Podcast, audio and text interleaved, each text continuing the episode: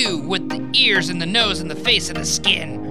I'm talking to you. Come join me on another episode of the infamously known podcast series called Have You Seen It, where we do some light film review and analysis on a film. I help you in making informed choices in your film watching experience, as well as teach you a thing or two to continue to grow in your movie buff power. We don't have a special rating system here, folks. Just simply recommend the movie or not. Then leave the ultimate call up to you.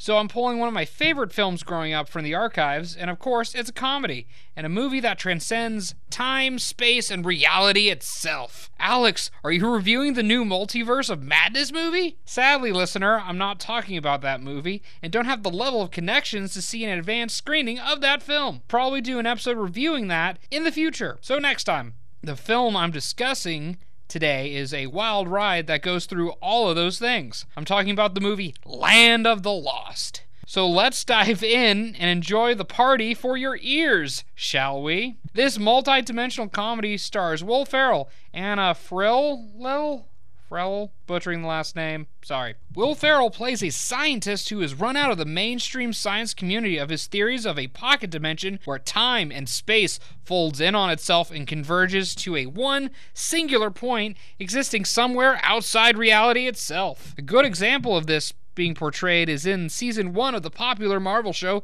Loki. Spoiler warning for the show. Gonna give you a chance to pause it and come back later. Cool.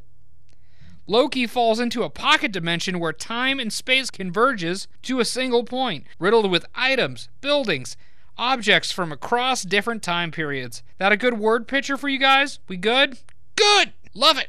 So, anyways, Will Ferrell's character, Dr. Rick Marshall, is determined to access and find this land of the lost, and gets recruited by a grad student named Holly to help him on his quest. Through miraculous means in building a crappy boombox, is later referred to, both them and survivalist Will successfully enter the pocket dimension by accident and get stuck there. They encounter strange things, people, and creatures in order to find the portal machine and get back home. The writing and the jokes are spot on and do a great job with world building as the trio travel through this land. Plus, it's one of my few favorite films with Will Ferrell that is super funny without crazy use of swear words, but that's just me.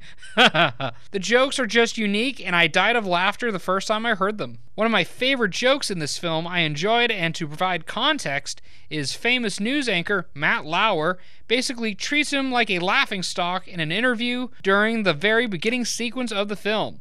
So when they finally make it to the land of the lost, the grad student Holly yells out in shock, Dr. Marshall, you realize what this means? Dr. Marshall screams, realizing he was right all along, Yeah, Matt Lauer can suck it! The level of passion and writing I enjoyed a lot. One say immensely. Although the story is not deeply complex, but it's funny for a movie night in with family or friends. So I highly recommend to give this movie a watch. Let's once again shift gears to our next segment called Fun Facts, where I tell you interesting facts about or around the making of the movie to further grow in your movie buff power, as well as help you become the most interesting person in the room. Here's some fun facts of the following. The portal machine plays show tunes when activated. Weird, I know. It plays music from the opening musical number, I Hope I Get It, from the musical A Chorus Line, which sings about someone hoping to get a job.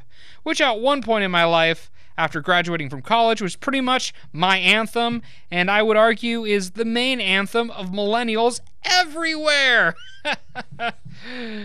Because we're all trying to get jobs. Awesome.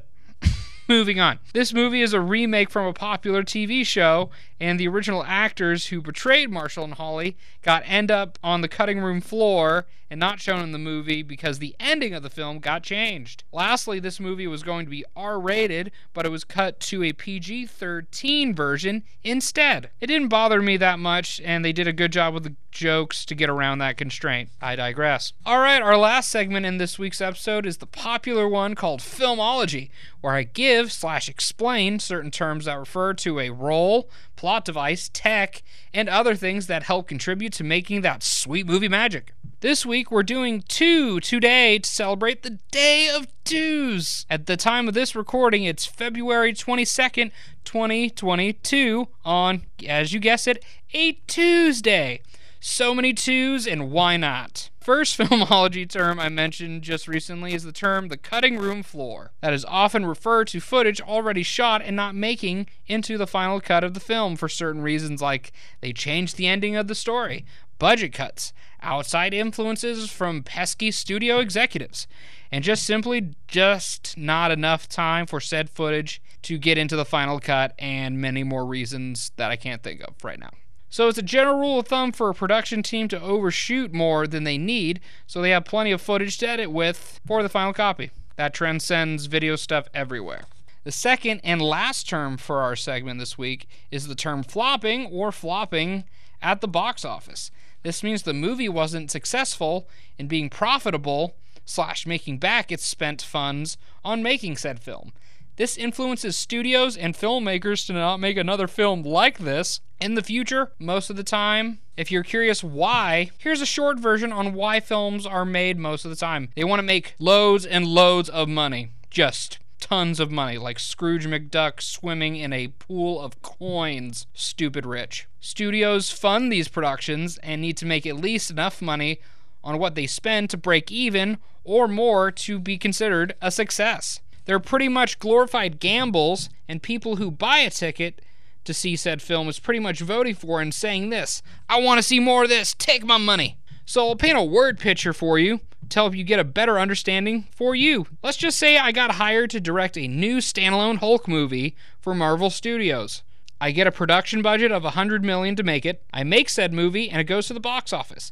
I need to make at least 100 million in profit to break even on how much Marvel spent on making this movie. Sounds like a weird word problem, but it's not the case, I swear.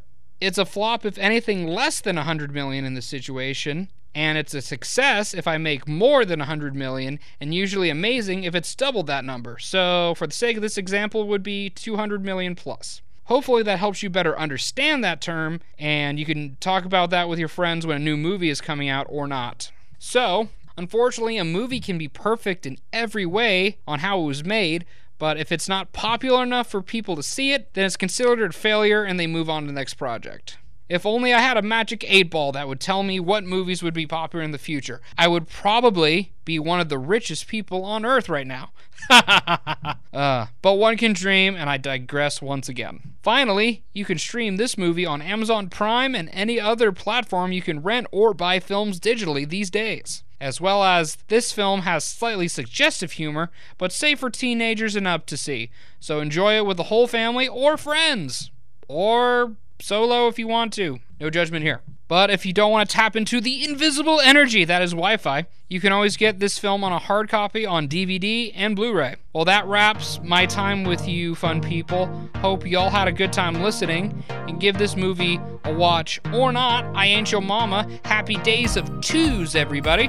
Now you could ask your friends this question Have you seen Land of the Lost?